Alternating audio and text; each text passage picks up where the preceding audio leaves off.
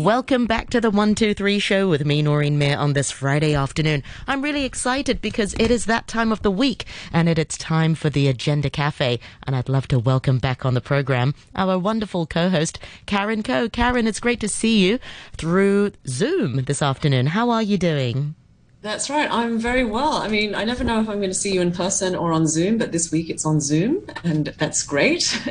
and it means actually we can have more guests, so that's also a good thing. Absolutely. Um, yeah, so it's great to be here. And we've got a great topic today. And for our listeners, you can be viewers this afternoon. Feel free to uh, hop onto Facebook this afternoon. Noreen Mir on RTHK Radio 3. We've got a great topic, and I think it's a topic that everybody should care about, and everybody can really chip into this great issue. So, Karen, what have we got this afternoon?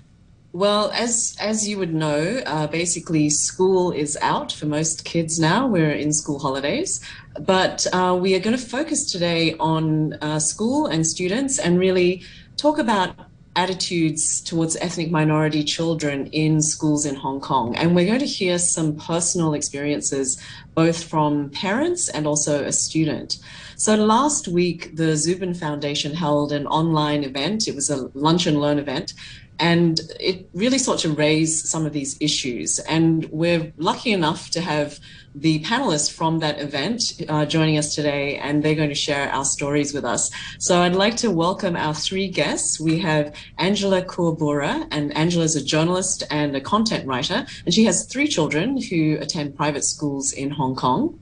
Uh, we're also joined by Syed Aga, and Syed's an entrepreneur, and he has two children in local primary schools. He's a Hong Konger from India, and we're also joined by Jessie Larbi. And Jessie is half Chinese from Hong Kong and half Ghanaian. And she's been in Hong Kong living here for about 10 years now. Uh, she's currently a student at the University of Hong Kong. So, welcome all three of you to the Agenda Cafe. Thanks for joining us. Thank you for having us. Thank, thank you. Hello. So um, maybe Angela, if we can start with you. First of all, can you just tell us about your family and um, you know, in, in terms of being an ethnic minority, what what is your family uh, ethnicity? Uh, so we're a uh, Sikh family. Um, so my husband wears a turban. We all um, keep our hair long, and um, we moved to Hong Kong I think it's about 16 years now. I always have to ask my husband how long it's been. Um, and uh, we've had we've had some really great experiences here, but we've also had some challenging experiences as uh, Sikhs in Hong Kong. Okay, and in terms of your kids, um, you've got two, you've got three, right? I have three. Yes. Okay, and and in terms of schools, what where what schools are they going to? Um, so I have a 13 year old who is at um, an international school, an ESF school. I have a uh, an 11 year old who is moving into the same school now, and I have uh, and those are my two daughters, and I have a seven year old son who uh, currently studies in primary school. Okay, all right. So we'll come back to some of your stories in a minute, but let, us just uh, learn a bit about Syed's family. Syed, can you tell us more about your family? Well, I have two young kids at home with my wife. Uh, both of them goes to primary school. My daughter will be going to secondary school next year. She has finished her primary school. And both kids were born here. They call Hong Kong home. And because my kids say, call Hong Kong home, I call Hong Kong home. And what kind of schools do they go to here? Uh, they go to a local English medium school uh, where they teach Chinese as a subject. Mm. And in, in their class, are there many other ethnic minorities? Well, yes, in that particular school, there is quite a good mix of other ethnicities from all sort of uh, destinations. A lot of local kids, Chinese kids from India, from Japan, from Indonesia, from Canada, uh, from UK. So there is quite a good mix there. Mm, all right. Jesse, let me come to you so, so you can introduce yourself. Tell us your story. I'm, uh, I came to Hong Kong 11 years ago. Um, prior to that, I didn't know any Cantonese at all. um, I have a little sister as well. She currently does go through the exact same channel I've, I've been through. She went to a local, well, she went to a local kindergarten, in, is in the public. Uh, secondary school right now, the same one I went to, and also went to the same primary school as I did. Um, uh, yeah, that's basically it for me. I just went to a.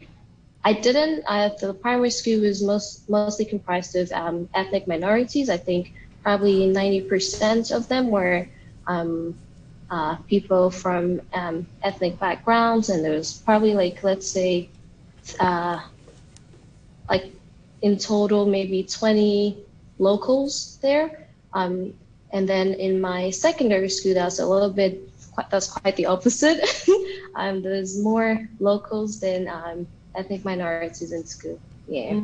Yeah. And well, when you went, sorry, go on, Karen. No, I was going to say, just if we stay with you, um, you know, what is your experience of, um, you know, either being misunderstood or having assumptions made about you because of your ethnicity, or people not knowing what your ethnicity is? Um, mostly when it comes to okay, in school specifically, um, when it comes to it all starts from primary school because that's for me that's where it starts, but maybe for other folks it starts when because since they grew up here, it starts from kindergarten for them. But for me in primary school, that alone, it started with the um, classmates, but uh, with my classmates where, but I think even before being there, it was already, there was already this stigma that as the only black kid on, on school grounds, there's, um, I'm bound to be a troublemaker or something like that, where, um, you know, because before that, a black kid was already expelled from school. So that that was sort of like what I was.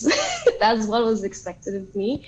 Um, because of one other black student misbehaved, they thought yeah. that all black children would yeah. misbehave. Because wow. there was one. There are a lot of I Chinese people in my school who used to misbehave. So should we make the assumption? I know. um, this was um, this happened. I, I it actually came to my attention once when I was um, sort of put under scrutiny because I uploaded a video of some of the kids misbehaving on, um, on school grounds. And one of the teachers came up to me, was like, I should pull it down. And that I understood, but he also required me to deactivate my Facebook account, which um, clearly I didn't later on. But um, it was also, he was sort of pushing for me to be expelled and you know, they brought up the issue of the previous black kid that was, you know, um, he probably did something worse than I did, but I don't think I had the grounds to be expelled then for simply uploading a picture when um, every, because the picture wasn't, um, I'm afraid we've lost um, the connection there with Jesse. Are you there, Jesse? Oh, yeah, oh, there, there you are. Yep, Hello? you're back. Yes, go on. Yes, we we lost you slightly there. Um, I think we lost you around about when you said there were talks about them wanting to sort of get you expelled and brought up sort of the other incident uh, w- w- with the other uh, black uh, student. Uh, can you continue? Um, I think maybe Jesse's connection oh. is just a bit frozen. Perhaps um, uh, maybe we'll, I'll just back up a little bit. Perhaps um, uh, Angela, you can give us an overview about the event uh, with the Zubin Foundation that happened last week. What was sort of the overall discussion? What what, what was it about? The conversation was around how we can, um, uh, our personal experiences and what happens across Hong Kong in different settings, be it um, private school settings, public school settings, which is the case for Syed. Um, and as Jessie said, you know, from primary school, but in, in her circumstances, all the way through to university, what are the challenges that children are facing at every stage of their childhood? And where does this ignorance come from? And what can schools, parents, and communities do to really empower children to live with the fact that we are a diverse society, um, and how to practice inclusion in a way that's very authentic and very natural um, from the moment they're born. Mm. And what was your own family experience? Did, did one of your kids have a negative experience uh, at school? Uh, so my children, um, I can start with one of my daughters, my uh, one of my children, when she was two years old, um, she there was a boy who would bother her in the playground and say that because of the color of her skin, she was ugly. Oh. Um, and so I, you know, I, I went in and said, children are going to tease each other, and I will step back and, you know, allow my children the space to learn and grow and know how to interact with other children, how to stand up for themselves. But when it comes to a point where somebody criticizes my child because of the color of their skin and labels them ugly because of it, the school needs to step up and do something. Um, so I think that was our first instance with children. My, my, my husband, wearing a turban, has had his own experiences prior to uh, the birth of our children in Hong Kong. Um, and then- Angela, j- just going back, how did the school respond? I mean, w- without going into details, did, did, did the school respond appropriately? I mean, because part of it is also the education uh, about teachers, you know, um, how, how sensitive they are and how, how inclusive. I mean, how, how did the school respond? I can honestly say that uh, throughout my children's education, I've always had a very good relationship with teachers, um, and they have always stepped up, um, done what they needed to to educate the children that are, you know, acting inappropriately or behaving or, or just simply are ignorant. Um, ignorant then moves on to intolerance. Um, and that is a whole different story. Um, but they they do step up and they do make an effort to to speak to the child if they need to, speak to the parents. Um, and that's a conversation that I have with teachers in terms of not just my child, but every child needs to have, you know, people advocating for them. Uh, Especially if they look different or they behave different or they're wired differently. They need people, adults, to advocate for them and educate children. Yeah. And has have those issues gone away, or do you, do your kids still find that they're sometimes teased or picked on, or maybe discriminated against because of their ethnicity, because of being Sikh? Well, with my son, he has long hair. Um, and he has chosen to keep his hair long because he identifies with Sikhism. We, we've spoken with him about it and asked him what he does he want to continue this way of being? And he really takes pride in it because without talking about you know the, the religion in detail or the way of being in detail, but the whole premise of the long hair and the turban is that it's a uniform that identifies. Uh, that is meant to make it obvious to people that we are wearing this uniform to stand up for equality and uh, speak up against injustice. Um, ironic, given that my son has now had these experiences. Mm. So in um, year one and year two, he was uh, there was a, there were a couple of children in his class who just could not come to terms with the fact that he is a boy. Um, they just couldn't get their head around Because of the long hair. because of the long hair, which is tied in a in a low man bun. He's really quite a cool looking kid. Yeah. that sounds really cool. um, but um, you know, so he, he did face that that um, innocence um, and ignorance. It was the children outside of his classroom, and this is where I feel that educators can step up a little more. I know that they're doing a lot right now, but there's more that can be done. It was the children outside of his classroom that were not being educated. Um, it's the children in the years above, for example. So my son, every single day for the two years that he was at school, age five and age six, um, he was being teased, he was being intimidated. Uh, if he went into the bathroom, the boys would pick on him and try and push him out. Um, and it was actually, uh, and he's he's a very gentle child, so he knows how to defend himself verbally. Uh, he wouldn't he wouldn't resort to being aggressive or anything. Um, but when he'd come home, all of that pent up frustration would just unleash, and he would become very difficult at home. So he had two years of having constant uh, remarks and really quite nasty, spiteful comments, tripping him up on the stairs, for example, Oh. him, kicking him.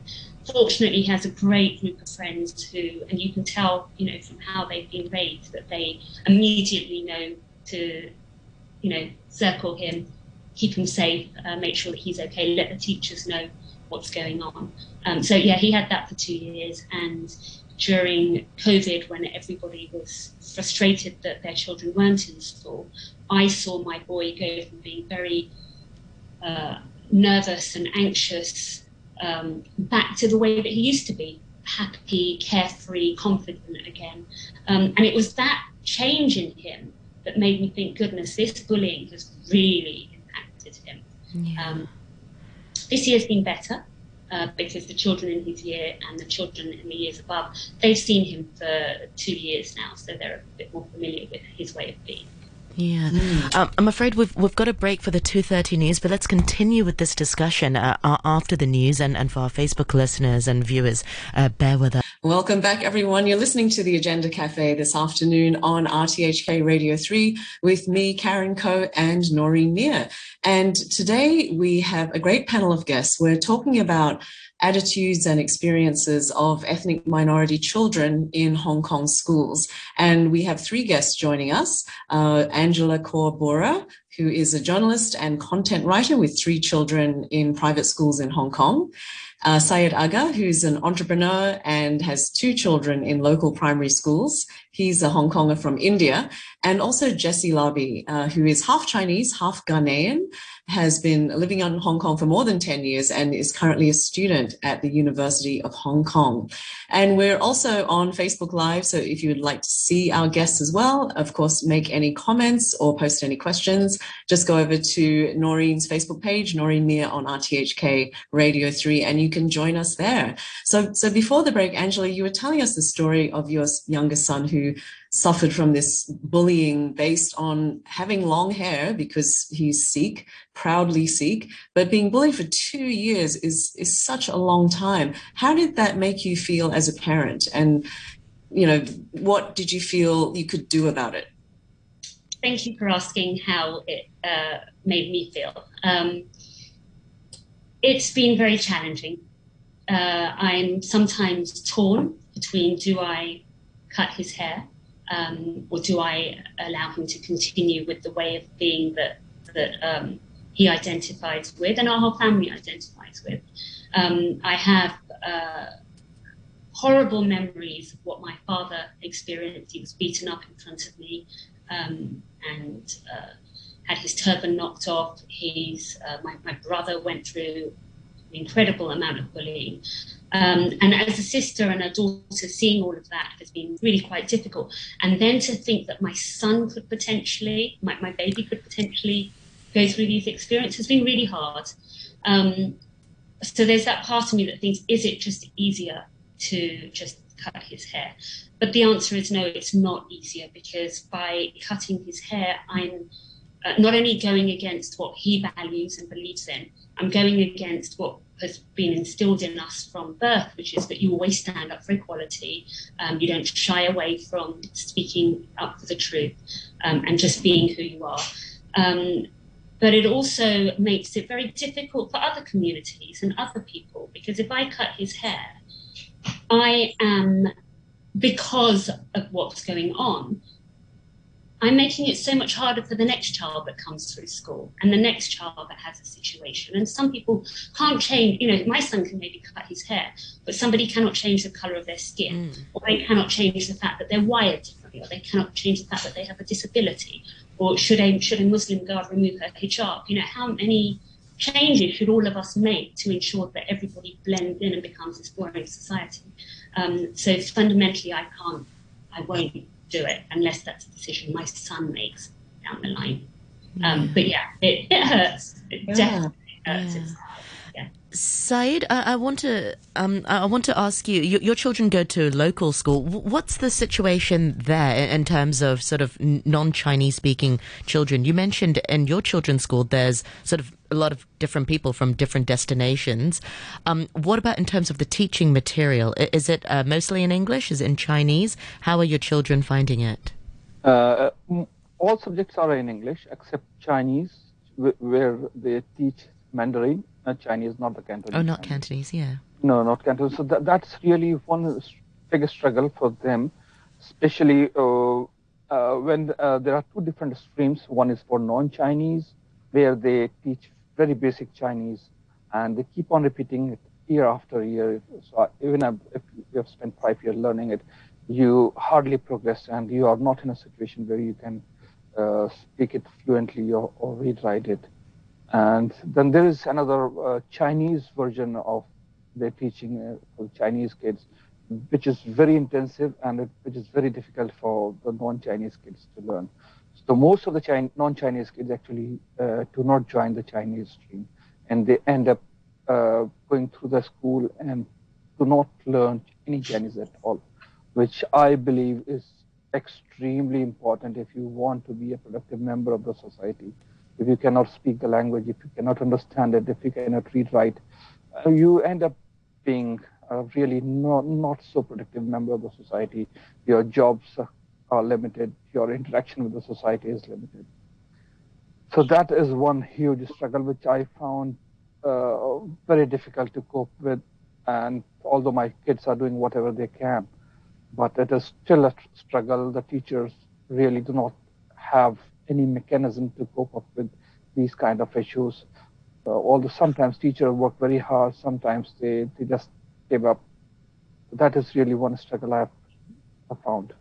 Yeah. Do they? How, how about the school administrators? Are they aware that this is a this is going to be a problem for all those non-native speaking families, and maybe they should, you know, offer some help? Uh, I believe they are quite aware, but it uh, also depends on the mindset of the families, and some of them really think Hong Kong is a temporary place for them. They are here to stay for a short bit of time, few years, and then move on to another place. So they do not really focus on learning Chinese. And there are other families who are here for a long duration, but they do not understand the value of learning the local language. So there is a very small minority which is left, which really wants to learn Chinese, which really wants to integrate, but they do not have much support left. And the teachers do not have enough incentive to really focus and put their energy on these kind of kids. So uh, they end up being just like everyone else with little Chinese. But we, my family, we plan to live here. We are we have made a new life in this uh, city, and we plan to live here uh, for a long time. So this is difficult for us. Syed, what do the teachers say when you have have you can have you told them that this is a situation and that you know repeating the subject year after year is not really helping your children learn? What what do they hmm. say? They, they, they actually do not say anything. They they they understand the situation and they, they are aware of it quite well. But I believe they have they do not have any solution to that. The Education Bureau has a, a, framework for teaching Chinese as a second language. That's right. But it, it, it is just a framework. No one really knows about it. Uh, there is the teachers are not aware about this framework. They are not qualified. They are not trained. There is also a training which is available for teachers who want to uh, teach kids, but this is not mandatory, and most of the teachers do not bother to join it.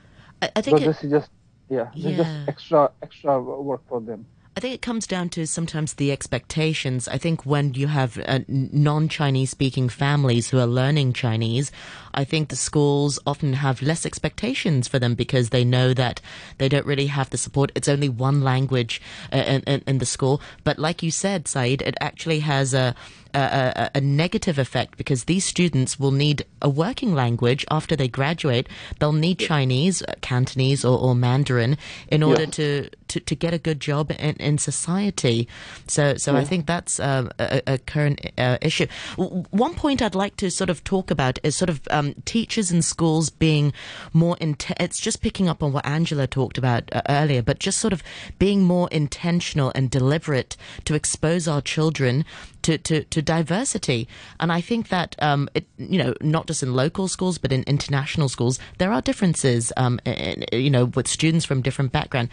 How can schools really think of a curriculum? And this sort of steps away from language, but really promote more diversity. Because thinking back, I, I, went to an international school here in Hong Kong, and we had people from, from all walks of life from different places, but we really didn't um, I mean, I knew about Diwali because I had Indian friends. I, I, I, knew about Eid because I had Muslim friends, but it wasn't through the school per se, you know. Um, so how can the school be more deliberate and intentional uh, in terms of promoting uh, diversity? Uh, Angela? That's a really interesting question, um, and there's a lot that can be done. There's a lot being done already, but there's just room for so much more. And I think it starts with um, educators having uh, spe- specific D&I training, diversity inclusion mm. training, so that they because diversity inclusion at the moment, in my mind, is a very blanket statement. It's the value. What is it? Yeah, exactly. It's like if we think about children, there are no specifics. It's just this: we're a tolerant school. Um, speaking, you know, for, for a lot of because I speak with a lot of educators in, in the line of work that I'm in. Um, so this is just kind of across the board, not aimed at any specific school. Um, if these if teachers and staff as well could could have specific D&I training, they have safeguarding training, um, which is fantastic. Um, they have lots of different types of training, you know, child development, um, noticing if a child is, is you know, being bullied, for example. They have all of that training, but there isn't specific D&I training. Um, so I think that would be a start. And then educating children. So diversity is it's a way of life, it's a fact of life, it's not going away. So we teach children math and English and science and history and geography. But even the most, and I've said this before, even the most educated child is going to fail in the real world, which is a diverse world, if they don't have an inclusive mindset. And the way that we do that is by proactively, which I think is the most important thing, proactively teaching them about different religions, different ways of being, um, you know, it's great that you learned about Diwali through your friends. The school can do that. They can proactively. So, and, and another thing is that when a child enters the school that looks different, behaves different, has a different way of being, I would love to see teachers and um, educators being curious and inviting the parents in mm-hmm. to have a conversation to say, we noticed that your child has long hair. We noticed that, you know, so and so wears a turban. Um, I'd love to know more about your religion and would you be interested in coming in and, and talk about it? Yeah. not just to the class that the child is in, but to the whole school because the, the challenges are not always within the classroom, it's outside of the classroom, yeah. the older kids.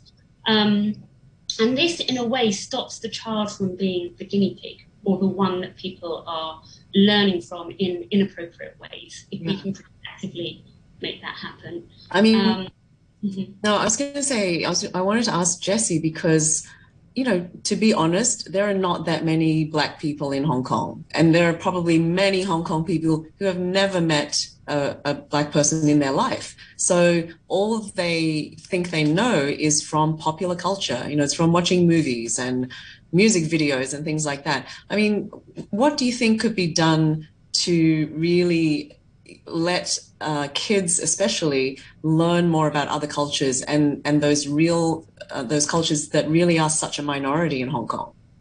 Um, when it comes to learning more about Black people in Hong Kong, um, so I work with the Africa Center in Hong Kong, and you know, from what they do, they yes. try to Yes, yes. They try to have um, some activities with local schools, which I do find, which I do think would be an interesting way in promoting um, the Black culture, but more specifically, as Innocent likes to say, rebranding the, um, the perspective when people look at Black people, because that is something quite problematic in Hong Kong, where most of the time I used to work uh, part time before university, and um, my coworker would ask me, "Oh, do you guys have electricity in Africa?" Or like, "Do you guys um, or is Africa a country?" and stuff like this. And I think this is some misconceptions or misunderstanding that media have always perpetuated to the point where like people actually do believe this is something we go through.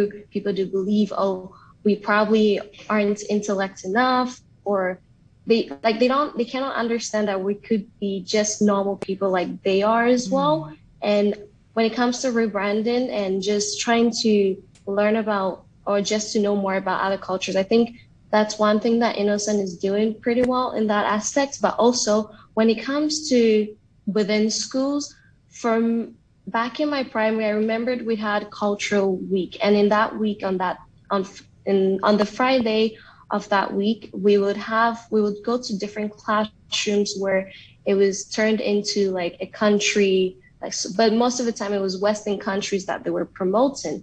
And in scenarios like this, it would be really nice if they could rather promote like, you know, South, like Asian countries or people that are, you know, like the ethnic minorities in Hong Kong rather than just promoting, you know, the worst, the Western perspective in this scenario. So I thought this was kind of, it was an interesting um, attempt in trying to uh, broaden the knowledge of the students, but also I think the scope of it was a bit misguided. Yeah, that's what I. So I do think like if in terms of like trying to promote different cultures, they could this could be an uh, a way that could be like a method that they could go ahead with, but just not promoting the wrong. it's not the wrong one, but just not this others that need more like awareness rather than yeah. Yeah. And Jessie, did you yourself experience any, say, teasing from classmates when, when you were younger? I did. Um, the hair mostly because um, I think in Chinese they, they call it like bao bao zao tao or like yeah, like the hair is exploded or something. And this is something that you don't normally see in Hong Kong because everyone has straight hair. And there's a lot of teasing from this particular Chinese classmate who I'm now best friends with. Um, but it was kind of annoying that, you know, before she even got to know me, you know, she would tease me for the way I look because um, black folks have uh, predominantly bigger noses or bigger lips. And this was like something that not many people have in Asia here, apparently, to her. But um, also, besides that, another thing that annoyed me was in secondary school, going in there, there's you meet new people, but most of the time they're a bit cautious of approaching me because they often, you know, from what media um, promotes as well, they um, sort of assume that I'll be really violent or, you know, just really silly stuff that, you know, they just have to approach me as, um, you know, like any other person. And they will see that it's not as what media always promotes. Right. So yeah. they, they kind of saw you as a stereotype of as a stereotype. Yes. Before I even got to know. It comes yeah. down to exposure, and you know, trouble is, I think mm. well, I, I, had um, Phyllis Jones from Unison on the program uh, last year, and I think she gave some shocking statistic about how 50% of ethnic minority students in Hong Kong are sort of concentrated in 29 local primary and secondary schools. That's actually shocking to hear that only 29 schools in Hong Kong have, um, you know, uh, uh, not non-local students. So it comes down to exposure for, for, for local students. That local students aren't really getting the opportunity to make friends uh, with people who are non-Chinese. I mean, Syed, I mean, y- your children go to mm. um, a, a school that has lots of people from different destinations. Was that deliberate, or did you want to choose for them to go to a local school where there were more Chinese people? I mean, what was your sort of thinking behind choosing your school? Uh, my thinking was that, that they should get exposure because, as Angela said, the diversity is here; it's not going anywhere. Yes. So better accept this fact and, and learn that there are people who are different and diverse than you are. So I actually wanted them to go to a, a fully Chinese school, but I realized that it would not be that easy for the kids to cope up because of the Chinese curriculum. So I chose an English medium school which still had uh, diversity. But I would tell you the incident with my son. He went to a kindergarten. Unfortunately, there were not too many kindergartens who were willing to give him admission. He finally went to a kindergarten where kids were segregated based on their race. There were two classrooms wow. just next to yes, just what? next to each each other one classroom had all the EM kids, another classroom had all the Chinese kids. Really? So, Why yeah, was that? Uh, well, this is Hong Kong, and th- this is just uh, like he is in P2 now, so I'm just uh, talking about 2019 when he left that kindergarten. I I spoke to EDB officials, I spoke to EOC, and uh, they were not very like happy to do anything about it. So they just one school, two kids, uh, uh, same grade, but one would be going to one classroom, another going to another classroom. So this is. I'm amazed they could. They're allowed to do that. You know, it just I, seems. Well, this is, and I I, I told them that uh, they are so young, and you are making an invisible invisible barrier for them right now. Uh, when they are, they, are, they do not even understand the difference between races. Like one person is Chinese, another is non-Chinese. But in their mind, you are you are making this thing that we are different. We are going to a different classroom. We are different. They are going to a different classroom. They are different. We should not come together. So was it a language doing? barrier? Was it because like one one group was sort of you know spoken English and one's group one group spoke in Chinese? I'm just trying to understand the reasons you know other than race. If, I, I, I, do, I do not know. Uh, one classroom had only Chinese kids. Another classroom had all other kids, um, Indian, Pakistani, Filipino. So I think that was not just no. the language; it was the race. Okay. Yeah, that's kind of shocking. I mean, here we are, Hong Kong um, yes. uh, sort of markets itself as a, a world city or an international city, and then you have this kind of this kind of thing going on. I mean, Syed, when you look at you know, you said you want, you know, you've moved here, you want to make Hong Kong your home. What what sort of solutions do you think there are to, to this kind of problem? Well, uh, diversity training is certainly one.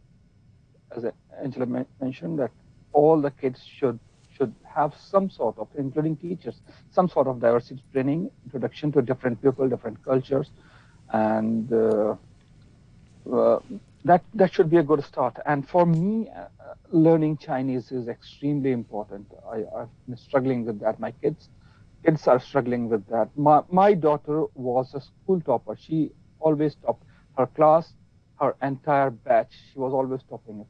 But when we started teaching her Chinese, she uh, she really struggled with that, and uh, she had nightmares. She could not she started avoiding school. She, she had so many problems, and uh, I feel sad to tell you now that she would be going to secondary school, and she has already been diagnosed with uh, depression. She's undergoing treatment for depression, only because she, she could not cope, cope up with, with this Chinese. And there was absolutely no help from anyone. Even the teachers were so rude with her that if she could not submit her homework on time, they did not bother to help her simply gave her a late mark, and she would come and show, and not show me the late mark because she was afraid that we would be angry at her. And I said, "This is not your mistake. We would not be angry with you." And I had to go and beg to her teacher not to give her late mark because this is hurting her mentally. Don't do that. If she's not doing her homework, please try to find out why she could not do it. Probably because she doesn't understand what she has to do. And Chinese is a language where we can't help her. So please be kind to her. So it was teachers, environment, school, everything. Well, you know, if your school's under EDB, and, and if you if your if that school has um, a lot of uh, EM students, they get funding from the government, and uh, the government be very interested to see how they're using the no. money and, and monitoring how the money is being spent. So, is there a, an avenue you could directly speak to EDB, or perhaps after the program, uh, we, I, we can I help did, you with that? I did. We, ha- we, we had a meeting with EDB. Uh, I think uh, last week, and they are not honestly they're not very interested. They just want. To, I, I told them that you are giving them money. They, where is the accountability? Why don't you ask them what they're doing with this money? And this has this has been raised several times with EDB officials. Mm-hmm. Uh, their focus is always on telling us what they have done, not on, on, on addressing the problem that we bring to them. Yeah, I, I feel like many government departments are like that. They just take this minimalist approach that yes we cater to 97% of yeah. the people who are there. But those yeah. 3% who are not the majority, they have uh, needs as well. And, you know, if you're not going to address them, who is going to address them? And in education, it's really their, their duty to, to provide the same level of service and the same level of support for everybody. But, you know, you're right. The ethnic minorities or people with disabilities, they just, are not really taken care of, of and uh, there seems to be a little empathy as well. Uh, yes, and I, I, think asking for education is not something which is like special. You're just asking it's a for basic equal, human right. Bit, yes, you're just asking to, to learn and, and just to do the minimum possible. And, I, and I've been telling them that this is just a question of like one generation. If one generation of ethnic minorities come up come up with good Chinese fluency, uh, if they can learn and read and write Chinese, they are going to take care of the next generation on their own. Like for me, I can't teach my kids Chinese because this is not possible for me. So just a question of one generation. Yeah. They need to have a, a much longer term view, not just what's happening this academic year. Exactly, and not just teaching sort of Chinese as a second language for, for, for EM children, for non Chinese speaking, because uh, you said at the beginning of the program, it's really important that they are equipped with learning Chinese. Um, just like every other student, so they have a, a, a, yes. a better start. Um, we've only got a few minutes left for the program. Uh, uh, we've been focusing a lot about what schools can do and, and what students can do in terms of sort of uh, uh, being more inclusive. Part of it is also parents. You know, um, as parents, we, we, should be educating ourselves um, about other cultures so that we can talk to our parents about being uh, to, to, the children, or maybe our parents as well, um, but um, our, our, our, kids to be more respectful of people's culture. Um, Jesse, uh, you know, you, come from a, a, a, biracial family. Did your parents sort of uh, talk to you about um, the, the, differences of their culture? And you know, there are going to be bound there, there are bound to be people who won't understand. And these are the sort of things that you can say. And how did they educate you uh, to to empower you to to to speak to your peers? I'm. I didn't really get that from my mom because um, I'm not so sure because I think she just sort of assumed that um, you'll handle it. it would be really easy.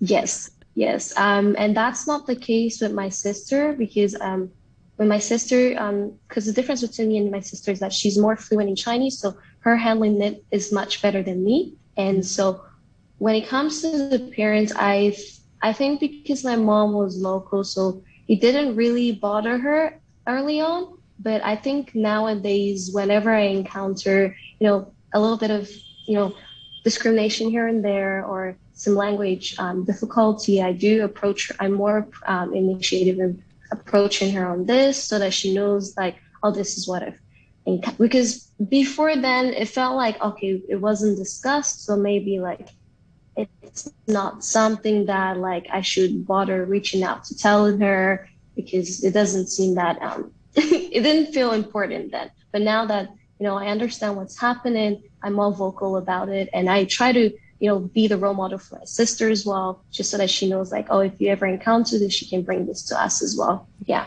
that's great, Angela. Where do I start? Um, I'm conscious of time. I think it's it's something that. Um, along the lines of the conversation that you had with Syed about, you know, what, what Syed could do um, to to change up the situation, if you like. And I think if we could um, if we could all step up, so not just ethnic minorities, um, but but all of us recognise that this is this is an issue for all of us. It's an issue for children who don't have an inclusive mindset. It does a disservice to them, and it's an issue for children who uh, bear the brunt of ignorance and intolerance. So things like proactively buy books that teaches children about different races and religions. Look at what you're watching, look at what your children are watching, have those proactive conversations um, with children. Look at your own circle of friends. Are all your friends a certain colour or a certain background or a certain way of being? Shake it up a bit, you know, get to know different people and, and role model to your children how to live in an inclusive society um, and teach your children how to have respectful conversations. They can ask, there is a difference between inner, innocence, ignorance, and intolerance. So innocence shouldn't be an excuse for